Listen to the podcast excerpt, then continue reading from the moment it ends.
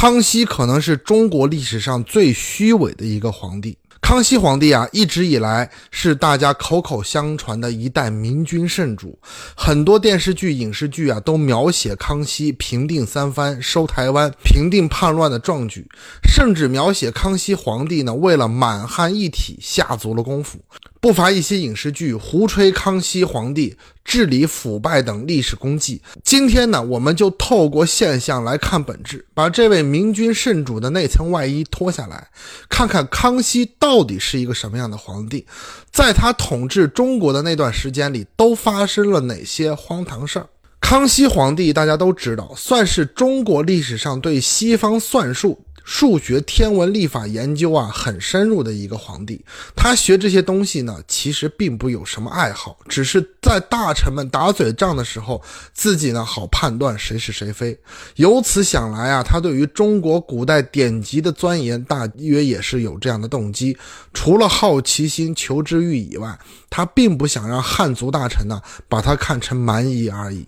康熙特别清楚地知道，儒家意识形态的道统与他帝王统治的治统是不可分割的两位一体。他要让那些汉族士大夫们知道，除了皇家的姓氏以外，天下并没有变，天没有变，道也没有变，一切都不会变。这应该是他学习那些儒家经典的最深的动机。康熙皇帝本质上呢十分专横，他的所谓仁慈宽厚，基本上可以理解成为为政治目的做作出来的。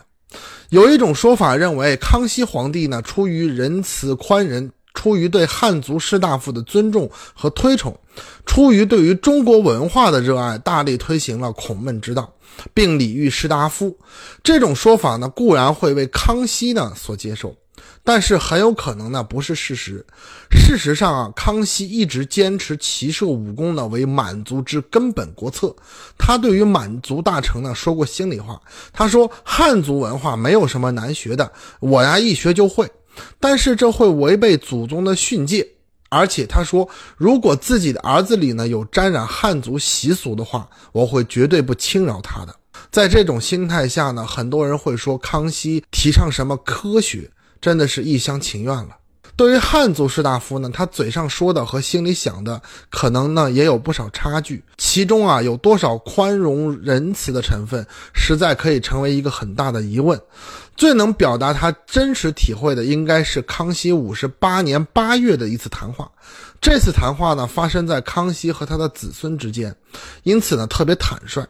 当时呢，康熙已经六十三岁了。他告诫自己的子孙：汉人呢，人心不齐，不像我们满人、蒙古人那样，数千万人呢一心一意。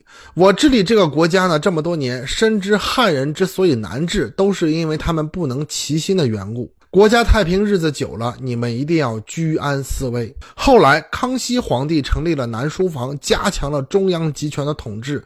在自己的儿子雍正和后来演变成军机处，这一切都是在康熙皇帝仁慈宽仁的政治秀中逐渐实现的。